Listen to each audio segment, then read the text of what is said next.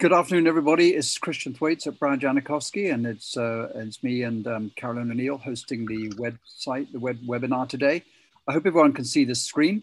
Um, we'll go through a couple of slides here uh, and sort of give you an update on, on the markets, trying to answer the question, is the market too expensive? That's on everyone's minds, has been for about the last three or four months. The short answer is no, uh, but we'll go into a little bit more detail in a minute there will come a time when uh, I'm not talking to you uh, at an all-time market high, which has been pretty much every month now since um, since uh, last uh, April May, where after the uh, pretty calamitous correction we saw in in uh, in April May, we had a very swift bounce back for all the reasons we've gone over, um, and but and we've had a very strong start to the year. As I sort of sit here today, looking at just the year-to-date numbers, so barely six weeks in we're at year to date, uh, small caps up uh, 16%. Um, you know, mid caps up about uh, 8%, you know, and the S&P is up about 4.5%. Obviously, over the last uh, 12 months, nine months, it's been even higher than that. But let's just jump in. There'll be a chance for questions. I think there should be a, a, a chat box up there where you can enter the questions along the way or keep until the end. Um, look forward to answering them. Okay, let's just kind of review where we are. Um, after D- December was a little worrying uh, in the in the fourth quarter, just because we had that third wave come through, really hitting uh, after September, October, and into November, and then some close downs in December, if you remember, including uh, California. Uh, but things have started to come back a little bit. The economy, needless to say, is way below its capacity. Um, I've talked about this in the blog, but roughly nominal GDP is 21 was about 21, just under 22 trillion last February, uh, and now it's in the high 20s. So we've lost about uh, you know seven eight hundred billion dollars in output. In real GDP terms, it's uh, it, it's a, it's a lower number because that obviously um, it, uh, is adjusted for inflation. But you know most I think we've lost about five percent of of GDP, which at the pre COVID growth rates would take us at least a couple of years to make back up again. So think of this as, you know, a V-shaped recovery, um, but with the V taking uh, rather a lot of space up at the bottom. Um, we had seen a manufacturing rebound pretty quickly. Uh, part of that was trade related. Some of that was um, just because the manufacturing industry, uh, although it's only 20% of the economy, actually a little bit less, uh, you know, is easier to get a handle on, um, easier to have numbers on than service industry but we did see quite a good quite a good snapback after the um, after the um, big uh, corrections over the summer.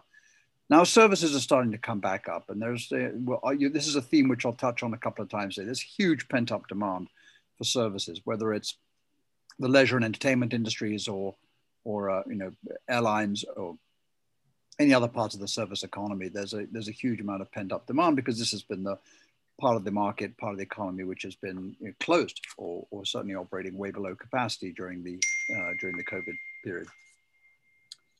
Um, that's going out. uh, but everything really depends on the vaccine rates. The vaccine rates are rising. Um, I'll show a number in a minute, which just shows that it seems to be back on trend. I think the Fed, and this is important, will continue to ignore inflation for now. Um, they've made it very clear that they've got new measures in place for inflation. The, the roughly, you know, 4.1% unemployment, 2% inflation, which they've which they have categorically explained many, many times, doesn't mean that it hits 2% once and they start to tighten. It's got to be 2% over a prolonged period. Obviously, they don't exactly tell you what that prolonged period is, but I think it's longer than six months, probably less than three years, some between those two numbers, depending on a lot of other things going on as well the Fed is very pragmatic these days. I think with Powell and you know the people that that are there, um, they uh, they they don't they're not going to rush to doing anything uh, anything uh, quickly, and a lot of them remember the taper tantrum of 2013, where there was the hint that the tapering, i.e., the reduction of the purchases of treasuries and mortgages, would be would be quite dramatic. Uh, you know, set the market into a, a spin. So they don't really want to miscommunicate any of that stuff. On the congressional side, you know, with the 1.9 stimulus, the chances are it's going to be less uh, than that 1.9. Uh, you know, the latest news looks like it's coming in by reconciliation rather than by the two-thirds budget um, um, changes. Uh, not terribly surprising, but I think uh, whatever the stimulus is, it will it will help a lot. Uh, and you know, these direct payments to people, uh, you know, sure, maybe some of them don't end up in the right places, but they're a lot quicker than fiscal stimulus. Now, ideally, you want both, where you've got a little bit more government spending to, uh, you know, on the, you know, evergreen subject of things like uh, infrastructure.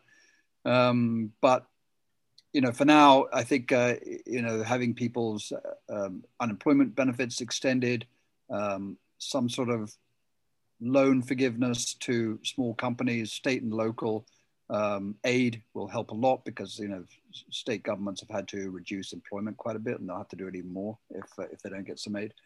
Um, but you know those things plus the actual stimulus checks do do help, uh, and it'll help quite a bit. I think the economic stats will continue to all be better uh, this this year. Um, we've had a little bit of a setback with the non-farm payrolls, but other things are are, are, certainly pointing to a better uh, a, a, better progression. I think by Q2 we should be firing on all cylinders, providing, of course, number number first point, the vaccine rates uh, continue to continue to be implemented. Um, very important. Know, I talk about this uh, huge pent up demand there is a, there is a lot of it, um, and savings are incredibly high. And I'll show another uh, graph on that. You know, a lot of people have have been who've remained in work, haven't had a chance to spend as much as they would like, and just think of your own personal circumstances. You know, what trips have you not taken? What you know, airlines have you not um, bought tickets for? What, what, restaurants have you not gone to? What you know, all other things. Um, you know, have you postponed? There's only so much that you know Amazon Prime and and upgrading your hardware can uh, can replace those types of to, to those types of business activities, given that the US is about a 75% service economy. So savings are very high. Uh, I think they'll rebound very quickly. Um, the risk assets, as I've said at the opening, are on a good run. They are supported by earnings. Uh, we've had a pretty good earnings season. It's not quite over yet, but so far the numbers have been uh, better than expected. I think you know there was seeing about an eight percent growth in earnings quarter over quarter. That's higher than most people thought. And um, there's always a high number of companies that beat their estimates just because, because of the way the Wall Street game is played. Uh, but it's even higher this uh, this this quarter with about um, with about 85%. So those are definitely pretty good. And we saw some very good numbers last week or two from the big from the big tech guys. And it's also filtering down to other uh, to other industries and smaller companies. Um, just there we go. Sorry, sped too much. Um, the uh, the cases are falling sharply, uh, which is great. These the, the, the, top line. Borrowed this from Pantheon Economics, whose service that we use. But then there's the number of confirmed cases on a seven-day average, you know, coming down by quite a bit. You know, so we're 240,000 a couple of weeks ago, so into early January. That was obviously a bit worrying, and now we're you know uh, we're about half that. So that's uh, definitely uh, moving in the right direction. Uh, this next one, um, there's the ramp up in the vaccine rates from you know early January. Um, that dip there in the uh, sort of last couple of weeks is uh, mostly weather related because they've been hammered on the east coast with a lot of um, storms, winter storms and that really does affect people's ability to get out of the house, make an appointment, especially some of these uh, appointments are, you know, in football stadiums and places, places which are difficult to get to. Um, so um, expect those to to start increasing, and uh, and then we've got on the right hand side the number of percentage of people who've had at least one shot. Expect that number to get to the you know, critical 20, 30% within a couple of months. This is where we were uh, a month ago. So when we met a, a, month ago, I was pointing to these rather depressing numbers with the US in the full, this is January the 12th here. Um, and, uh, you know, the, the in, in the full blast of the, of the third wave. Um, and there were upticks in Europe uh, uh and Italy, France and Germany. Now look where we are really much better. We've, we've rolled over completely. So the seven, this is seven day rolling average per 100,000. So it measures, it's all population adjusted here, but you know, it was 70 of the United States and now it's, uh, now it's about 35. Um, similar decline, uh, not quite, they weren't as high to begin with, but European Union was about 35 and now down to about 25. So these are definitely moving in the right uh, in the in the right direction. And in even some of these uh, states, this is where we were, you know, a month ago. Um, all these states were seeing upticks from, uh, again, the kind of the third wave taking taking effect and coming out of the uh, holiday uh, vacation holiday period. Uh, and now look where we are. You know, things have uh, come down. And some state like Wisconsin, which is just really suffering badly, in November, you know, is now probably well, it's from about 120 down to 20. So that's a massive improvement. And all this is, as you'd expect, social distancing happening, close downs happening, some more rigorous than others. Um, the, uh, the, the vaccination rate has, uh, has certainly helped. Um, yeah, and so there's just kind of less uh, virility to the, to the, um, to the, to the COVID-19. So this is all kind of stepping in the right direction. And of course, is what the market wanted to see. It's what it has seen. So it's all kind of very much uh, come, come into picture at the same time. now, let's just flipping over to the uh, to the uh, capital markets. This is the 10-year, this is the Treasury curve. So focus, don't worry about this top one, which is a year ago. Kind of where we were, where we are now, which is this yellow-green. So I'm a little bit colorblind, so whatever it is, but the lighter one, not the red one. Here's the red one from a month ago. You've seen that we've slightly drifted up, except that this bottom end, which I don't know if my cursor's showing up, but you know that doesn't move very much. Don't expect it to move very much because the short-term rates are very much anchored by the Federal Reserve keeping the Fed funds rate uh, at about 12 basis points, actually zero, but from an effective rate, it's about 12 basis points. So very difficult for this part of the market to move while it's so firmly anchored, anchored there. Once you get further out on the curve, these are more market-driven rates. So uh, the five and 10 year, uh, yes, they have QE going on behind them uh, and and certainly the you know the Fed buying uh, plenty of treasuries right across the curve. But these are much more uh, market uh, move market um, driven prices.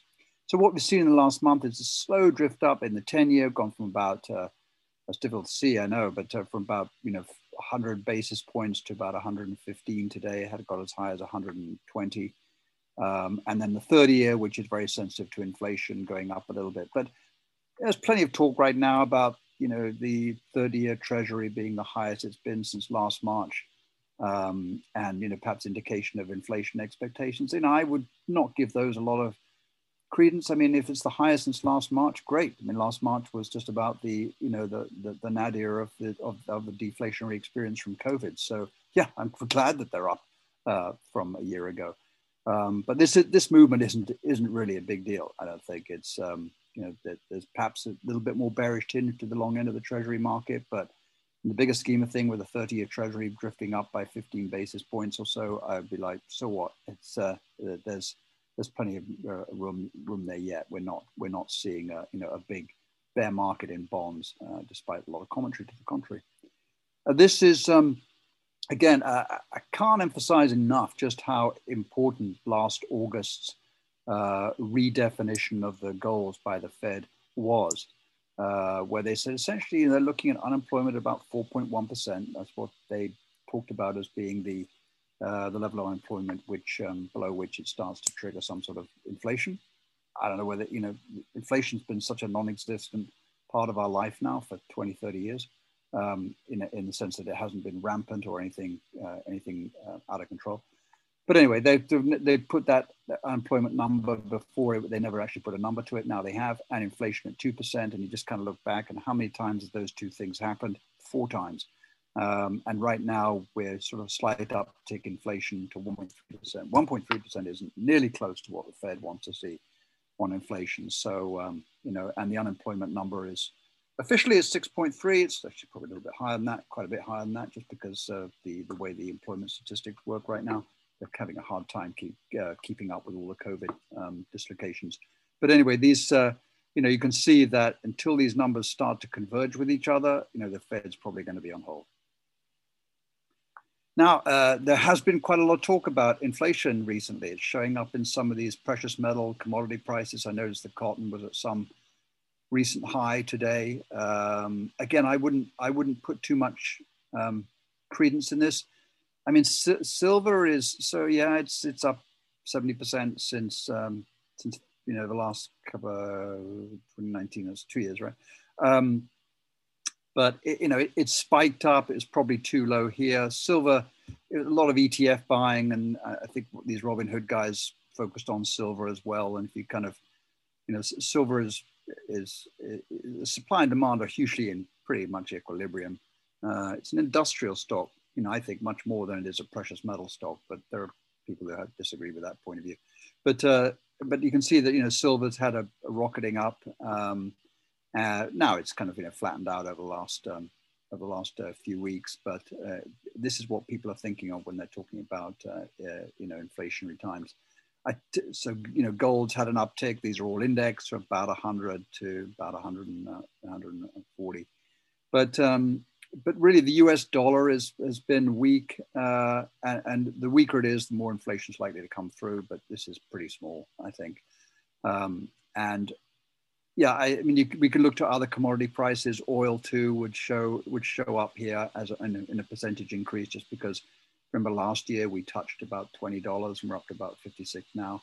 But I don't think these are really uh, precursors to inflation. There's a lot of there's I've read recent stuff about this being a commodity bull cycle. I just don't buy it. I just, uh, um, I, I, think some of this is, you know, particular to the, these kind of markets that are going on. Some of the investors are putting their attention towards commodities. They're easier to trade now than they used to be, but you know, it's difficult to see that, uh, you know, hard precious metals commodities here or industrial metals like copper and so on are, are going to have uh, you know a big run given given where the state of the uh, economy is. I understand that some of these are in short supply and you get a short-term squeeze on these prices, but you know as an indication for the next level of uh, higher inflation, uh, I don't think that's likely. And also, I think um, you know you'd you'd see a big increase in uh, in in wages. Now, I mentioned this in the blog, so forgive me if you've kind of absorbed all this already, but this top line number, this black number, is what the hourly um, average hourly earnings are increasing at on a, on, a, on a yearly basis. So most people look at that and go, wow, they're up, you know, over 5% uh, year over year. But as I mentioned, the all that is, is because the lower quartile of, of wage earners, the average weekly wage is about, uh, it's $1,100, something like that. But um, in the leisure and entertainment business, it's about $400. And those guys dropped out of the labor market uh, big time. You know, obviously they were hardest hit, although there's a part-time, I grant you, but, uh, but nevertheless, you know, a lot of these lower uh, paid jobs just literally, you know, were told to leave and go home and, and not come back. And so all that happened was the, uh, the remaining workers just increased the average. But believe me, no one's really got a five and a half percent average hourly wage increase over the last year. It's Just the people who earn a lot less dropped out of the pool. This is much more likely to be the number. This is instead of hourly earnings, which can be di- di- di- uh, distorted by a number of different things. This is actually the employment costs. These only come out quarterly, whereas hourly earnings come out every month. Uh, but I think this is much more indicative of what's really going on. So uh, this 2.6 is what employers are actually seeing. They're actually paying about 2.6% more and benefits around about 2.3%. So unless you've got a big increase in that, uh, then I wouldn't worry too much about uh, inflation. You can see that these are even way below uh, what they were in 06, 07 when there was not, wasn't much inflation there either. So, um, so yes, we've seen it on the commodities side. Uh, we've actually also seen it in the 10-year uh, Treasury inflation protected securities, the TIPS break even so-called uh, which has risen upwards quite a bit. A lot of people pointing that towards inflationary fears. I grant that there's some inflationary fears, but I don't think that there's going to be, uh, you know, long-lasting uh, inflation coming through to the economy, at least not under the current circumstances. The budget deficit obviously getting a little bit more attention. Sometimes people just say it doesn't really matter. Um, uh, the Republicans seem to have, you know, rediscovered their fiscal rectitude uh, over the last uh, few weeks. But obviously, this uh, it started the budget deficit started to increase big time in 18 and 19. It had nothing to do with the economy. The economy was very strong at that time. It was all to do with the corporate corporate tax rate cuts um, and uh, you know the various other you know personal income tax cuts. So that was just expenditure wasn't running high it was just a revenue issue, which the uh, which was passed as the 2017 17 tax gain, which absolutely provided no no stimulus to the economy at all. It just uh, if it did anything, it just brought growth by, forward by a couple of quarters. Isn't a particularly profound or original thought. Everyone said that at the time, but um, but this started to tumble uh, around about the uh, time of the uh, uh, Trump tax cuts. Then obviously now it's being hit hard time because you know we have, we've lost 22 million jobs and we've got uh, you know less tax revenue and more uh, government expenditure certainly on the benefit side. Now, again, I don't think these look scary, but last time I put up a chart which showed the average uh, interest rate on government debt is about as low as it's ever been. Obviously, the government can borrow at 10 years for about 1.05%. It can borrow, uh, you know, for, for two years, I don't know, something like 40 basis points, something like that, and 10 years at 1.9. So, uh, you know, the in real terms, uh, these are all negative rates. So, you know, so it, I don't think it's going to be an issue where uh, the budget deficit and interest payments as a proportion of GDP or interest payments as a percentage of government expenditure are going to you know, increase to any uh, alarming levels, which they lasted about 30 years ago. So I think you know any any talk about budget deficits is um, is probably overblown. We are seeing uh, slightly better numbers on uh, weekly claims. Uh, now I got a bit worried there because you know, from about October through till uh, just the last week or so, they'd kind of leveled out with an occasional blip up. This is a log chart. It's, it's difficult to read, but it has to take, this is about 220,000. As I mentioned before, the largest number it had ever been was in one month in, in 1981 and one month in 2008, where it hit 600,000. So this 6.8 million was just totally off the, you know, off the charts in, in a literal sense. I mean, this the the the y the y-axis is very skewy on this on this chart to try and keep it make it all fit in. So we had a nice progression down, uh, and then uh, by October we were at 800,000. That was a good improvement. Then it kind of bumped along the bottom here, and then it had you know just second and second and third wave began to hit, um, and we saw you know probably some um, some some higher numbers as a result of. Uh, post um, Thanksgiving and then post Christmas uh, holidays, New Year holidays, um, employment changes. The last week or so, it's been in the right, in kind of where we want to see it. Now, these are difficult numbers to come by, and, and they're very affected by how many people sign on for the pandemic, uh, the PEUC, pandemic uh, employment. Um, it's, it's, essentially a, a, supplemental payment to people's uh, unemployment benefits, and they expired at the end of December. Uh, now they've come back on again, and we think some of this uh, increase in claims here is due to that. So yeah, hopefully we'll start to see you know these types of numbers, seven hundred thousand. So uh, a you know gradual gradual improvement, and and once the lockdowns and the closures ease up, they should they should fall by a lot. By you know, and uh, it's difficult to put an estimate on this, but if I was asked to, uh, I think we should be down to two or three hundred thousand, you know, by by the end of the year.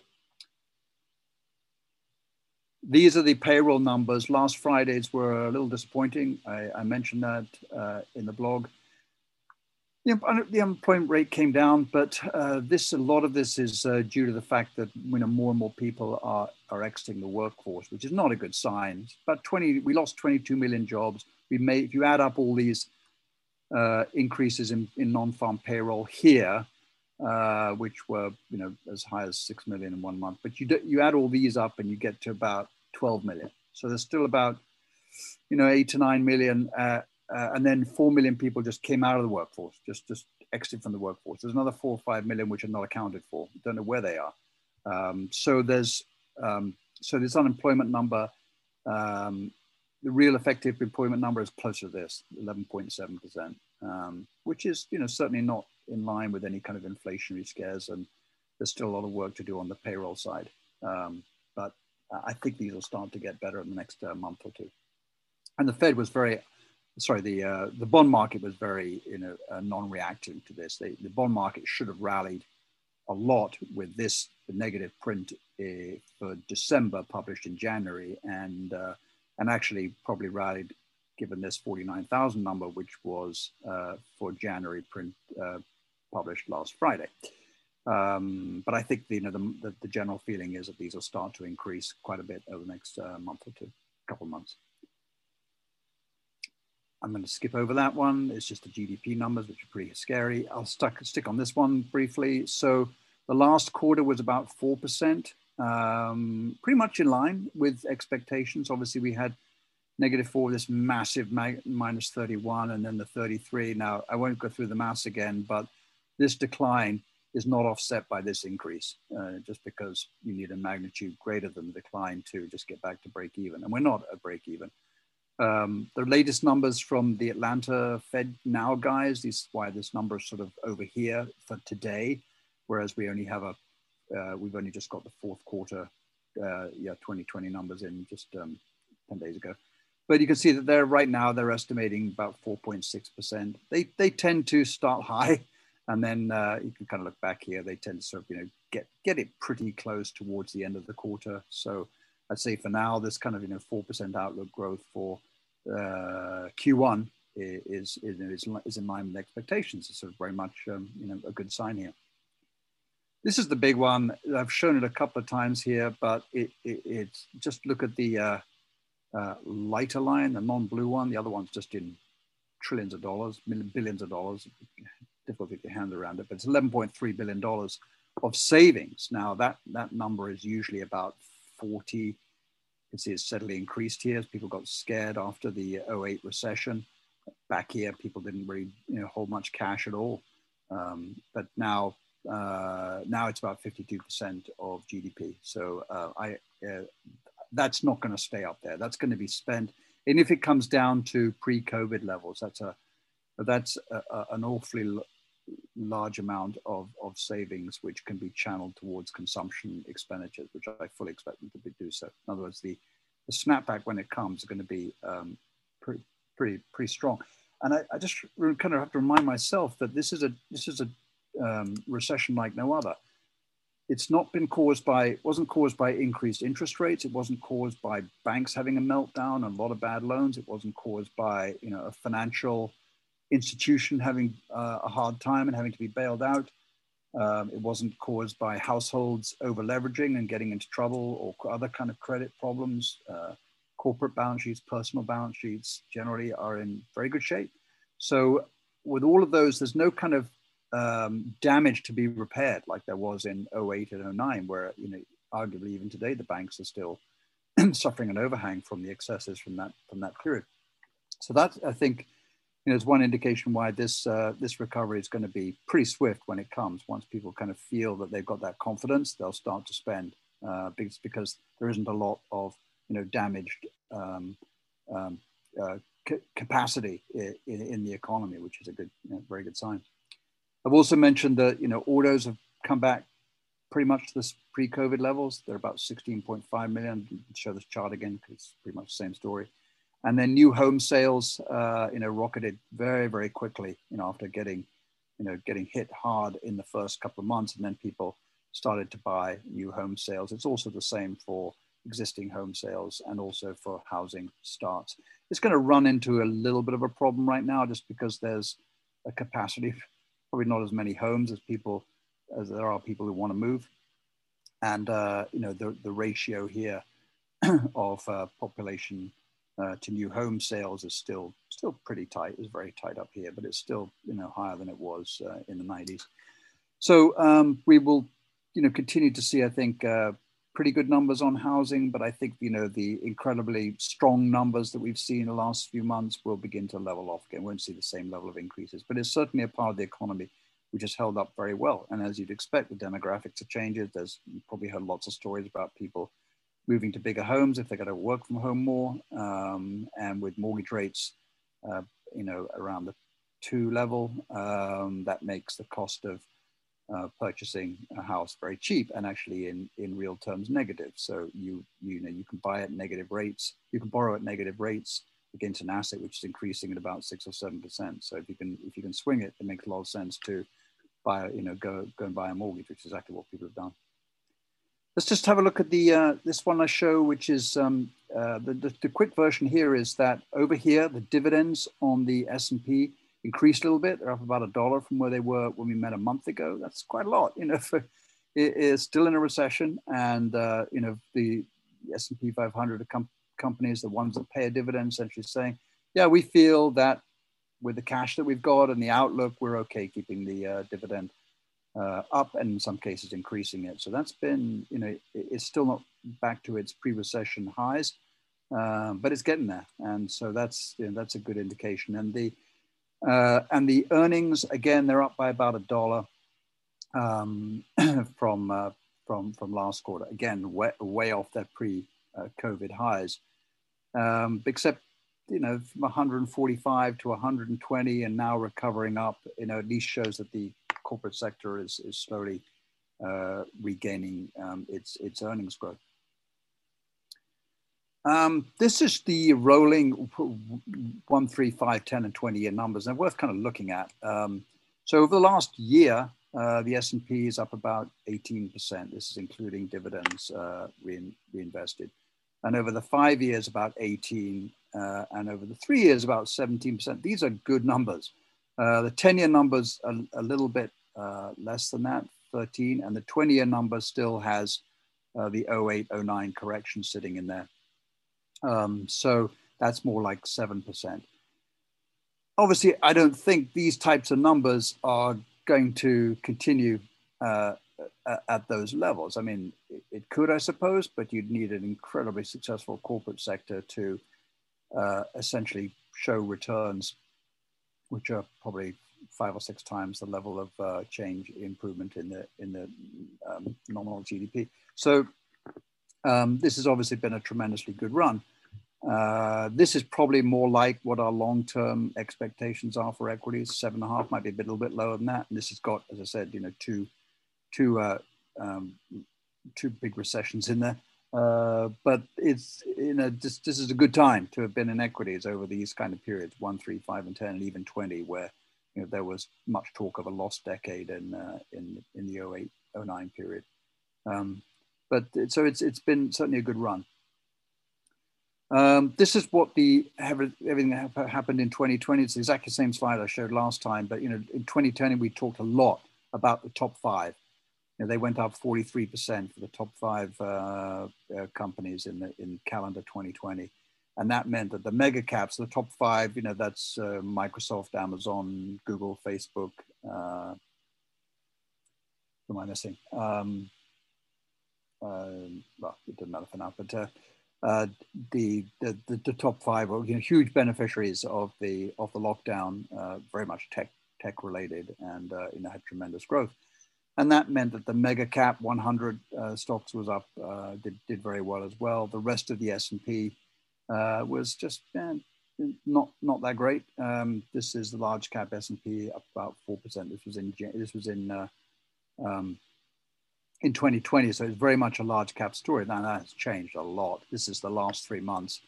And now I've seen small cap since November the 9th uh, up 32%, mid cap up about 20%, emerging markets up 16, and then lagging at the bottom is the S&P up 10%, uh, and the top five up about the same sort of number. So, yeah, there's been uh, you know quite a quite a uh, quite a reversal here. The small cap story is really about the market and the sorry the economy broadening out. The more stimulus there is, the more things open up, the more that benefits the small cap uh, universe.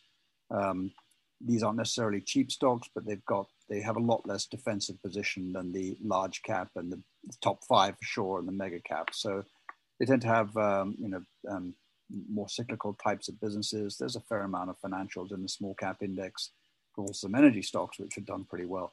Uh, but also, I mean, I look at the industrials and the small and the uh, tech stocks in the small cap area, and they've all they've all shown a, you know, a pretty big change in uh, in earnings expectations, and that's been reflected in the experience for small caps. So for a long time, you know, small caps didn't do particularly well. They did well in you know one year, and then they tended to outperform for the next two years. That's been the pattern pretty much since 2008. But over the last uh, you know six to nine months, they've been you know very much well worth holding in a portfolio with that kind of return. It's been nice to see. Um, the valuations, sort of getting back to the answer to the question, we can measure by price earnings. Uh, yes, it certainly looks high. You can get dig deeper and you can do the Case-Shiller cyclically adjusted price earnings ratio. That looks pretty high.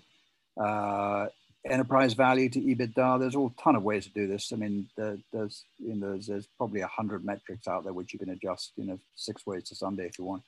Most of them are going to show fairly large, uh, fairly fairly extended valuations, uh, except for this, which is looks at the earnings yield, which kind of converts the earnings per share into an equivalent bond yield, and then takes uh, takes that number uh, less the 10-year treasury. So it kind of takes what the corporate earnings are are earning in in, in, in uh, uh, over and above what a 10-year risk-free rate uh, treasury bond would do. And we're at about 3.3%, which is, uh, this is yeah, pretty much in line with this line here uh, and cheaper than it was back here. So um, re really what this is saying is that, you know, bonds are, have very low yields the, and the Fed has been instrumental in making that happen. But I think even if they uh, tapered or, or talked about a rate increase, you know, you wouldn't see the 10-year rate sort of suddenly go to three, 4%.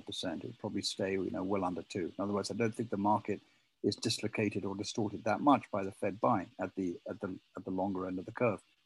And so if you get a, a low interest rate environment for bonds, uh, essentially, you know, equities look more and more attractive because, you know, you don't, you, you're, you're getting something on the dividends and you're, uh, and you're sort of trading the uncertainty of equities for the certainty of bonds. And so this shows that you know, really the, uh, the, the earnings yield based on this metric is actually quite a reasonable level. And that kind of, you know, just coordinates with common sense here and that, um, uh, you know, equities are, are maybe expensive, but they're not expensive relative to other asset classes.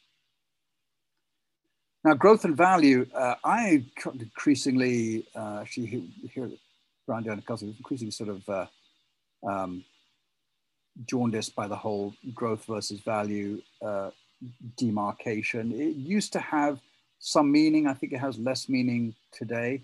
Essentially, you end up in the value index with a lot of banks, a lot of oil and gas stocks, uh, and companies which are, um, you know, essentially just really struggling to get, you know, good returns. I don't think it necessarily represents value in the uh, in the in the Warren Buffett sense, where you can kind of buy a stock that everyone else has neglected. You can buy it for great for you know for for a real bargain price and kind of watch it go to the moon. So that kind of value stock, I think, don't think it exists uh, anymore. But we saw the, the, the now this this confusing me. The downslope means that value is underperforming growth. If you um, and uh, but it did quite well in the first couple of weeks of the year, uh, where you can see, look at that value index. It just suddenly took off and left kind of growth. There's all this talk for about oh, all of three weeks about you know well values coming back. Um, and it's the sort of the unloved part of the market which is coming back into its own. Well it just hasn't happened.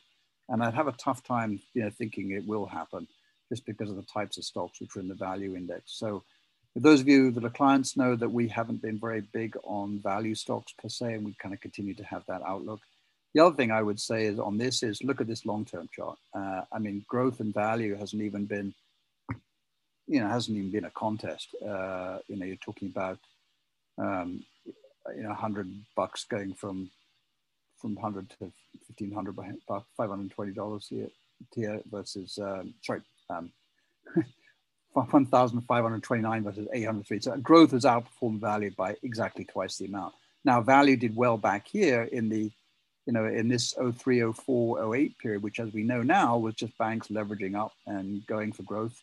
And uh, the valuation metrics like price to book value looked cheap, but they were sort of driving themselves into the ground. So other than that, uh, you know, value has been a very, here they kind of tracked each other, but they started from a lower base. But anyway, you can see that it's very rare that, uh, you know, only in this period really have we had any, any determined, you know, uh, long-term uh, outperformance of value over growth. And ever since then, it's been downhill. And so, yeah, one day that might change, but I don't think so under the uh, current growth value type of uh, demarcations. I think what ends up is that growth ends up being the successful companies and value being, ends up being the unsuccessful companies. And that's the kind of way the S&P gets split.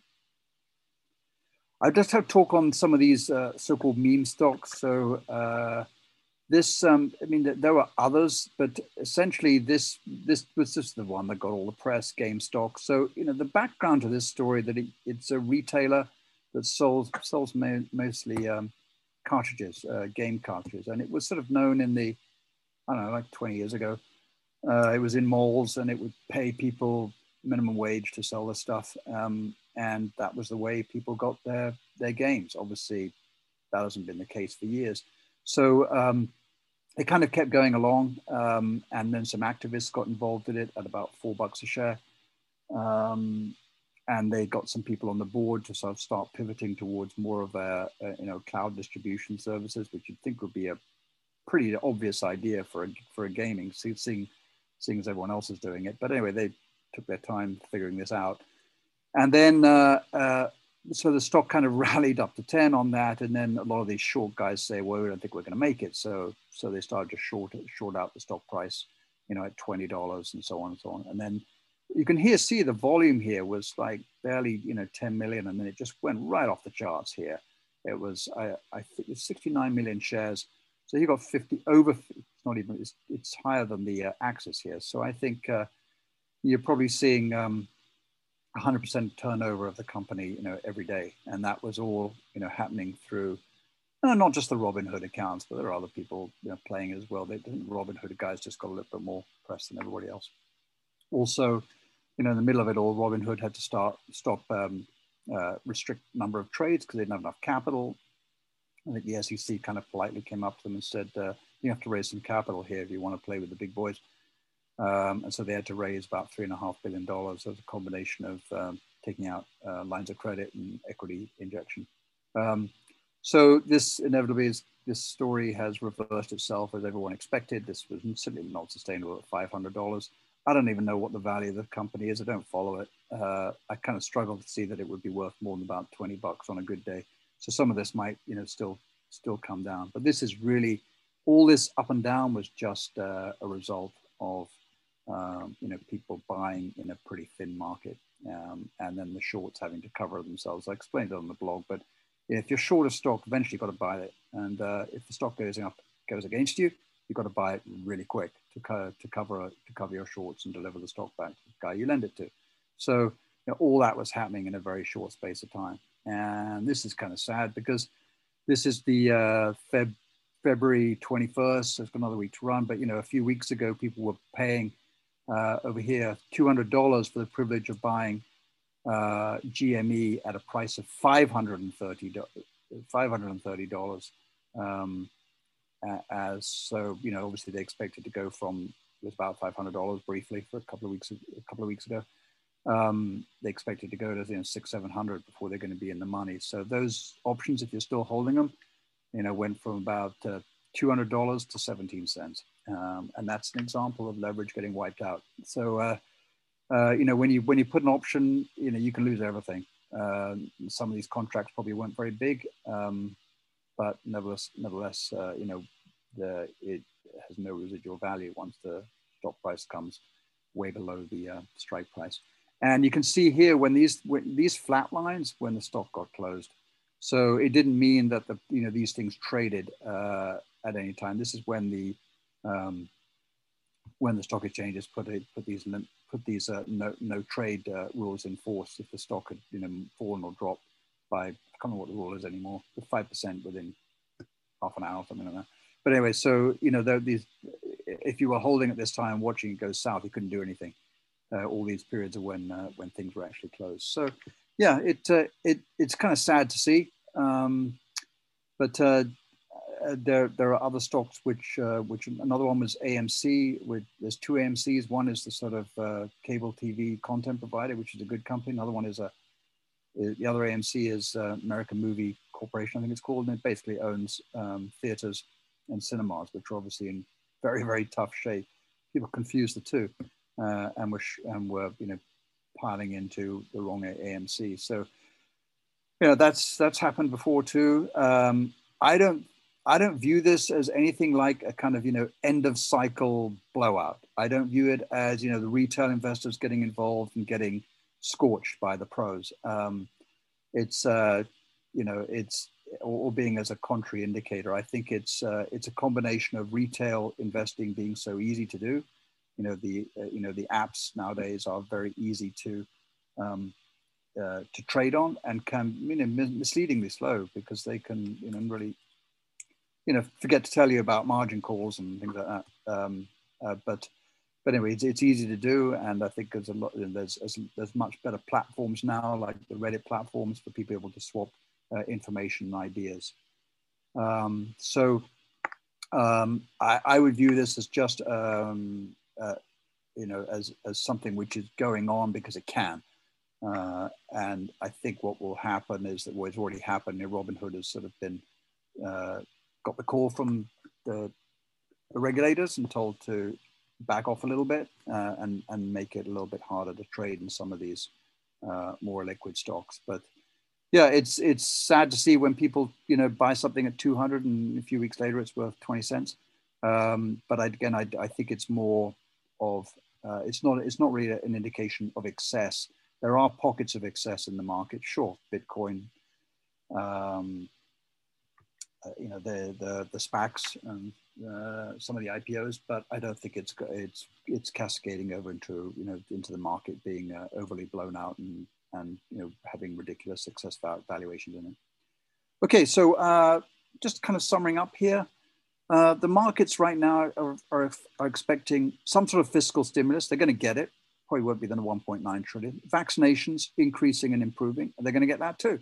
It might, you know, there'll be some short-term hiccups where it's not as strong as people would want, um, but but but we'll get it. And they're expecting the Fed to stay on course, which they're going to get that as well. So that all kind of equals very strong growth, I think, from Q2 2021. If we get all those, especially the first two and the vaccinations working, we'll see this big pent up demand come roaring back, I think, uh, you know, in, on the consumer side, particularly in Q2.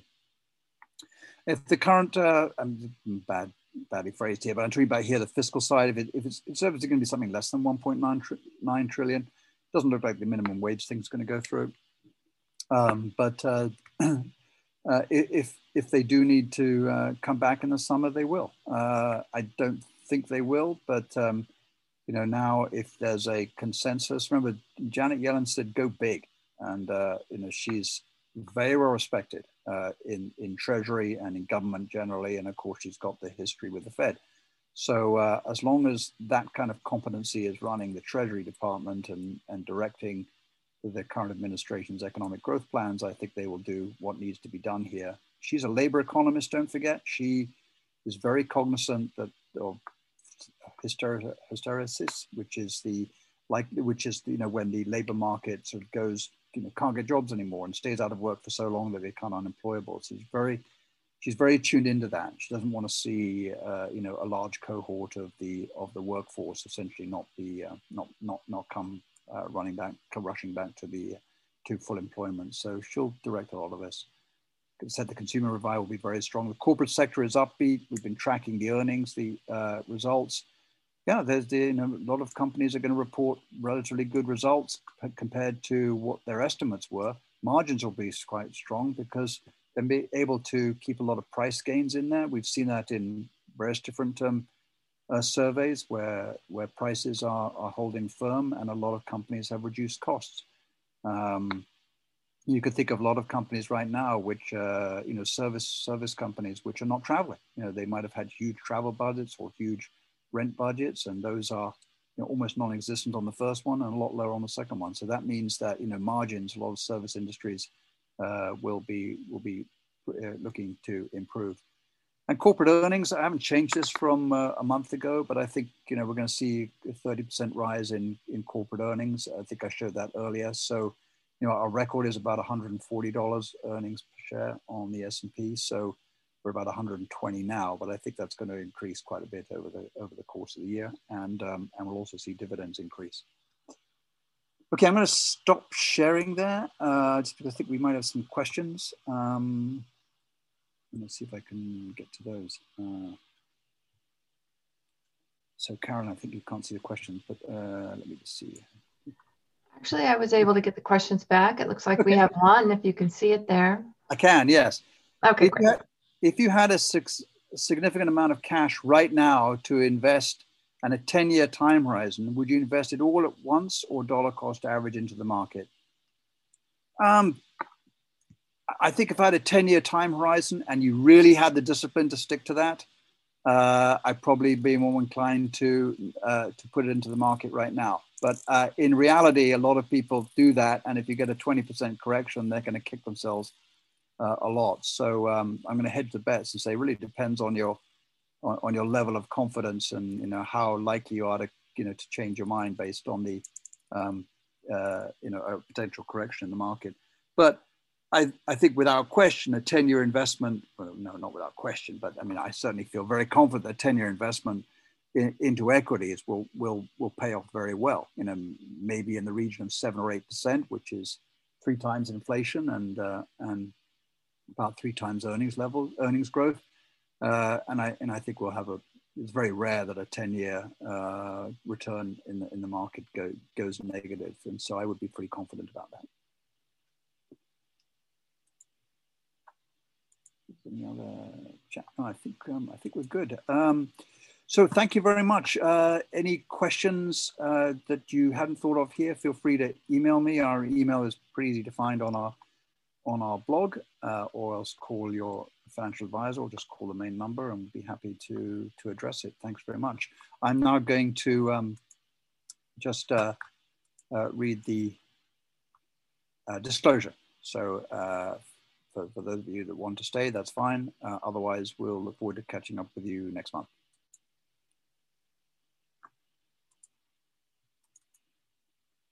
Uh, discussion of the investment, investment strategy, research, investment process, Brown and Nikoski, and of the date indicated or as the date of this presentation, subject to change without notice. Chance illustrated through this presentation may be updated periodically. We have no obligation to provide revised assessments in the event of changed circumstances. We can assure that the types of investment mentioned in this presentation produce the intended results or outperform any other investments in the future. We reserve the right to change our investment perspective and outlook without notice. Market conditions dictate. Additional information becomes available, diversification does not protect an investor from market risk, not ensure profit. The information subject to unintentional errors, submission changes without notice. All sources are from FactSet, otherwise noticed. We are gathered while we gather this information from sources we, we believe to be reliable, we cannot guarantee the accuracy or completeness of any statements on numerical data in the presentation. References to an individual security should not be considered as a recommendation to buy or sell that security. The securities noted in this presentation are any Several successful but unsuccessful investments by Brown and Costly do not represent all the security of purchase or the recommended. Index returns include reinvested dividends, interest, but do not reflect commissions or transaction costs. Mutual fund returns include reinvestment dividends, capital gains distributions, mutual funds returns on all the funds, and other funds expenses. However, they do not reflect and Costly's fees. Please read the prospectus carefully before investing or sending money. Fast performance no guarantee of future results. We may reference various hypothetical investment illustrations used for illustration purposes only and, non, and not investment recommendations and do not guarantee indication of future results.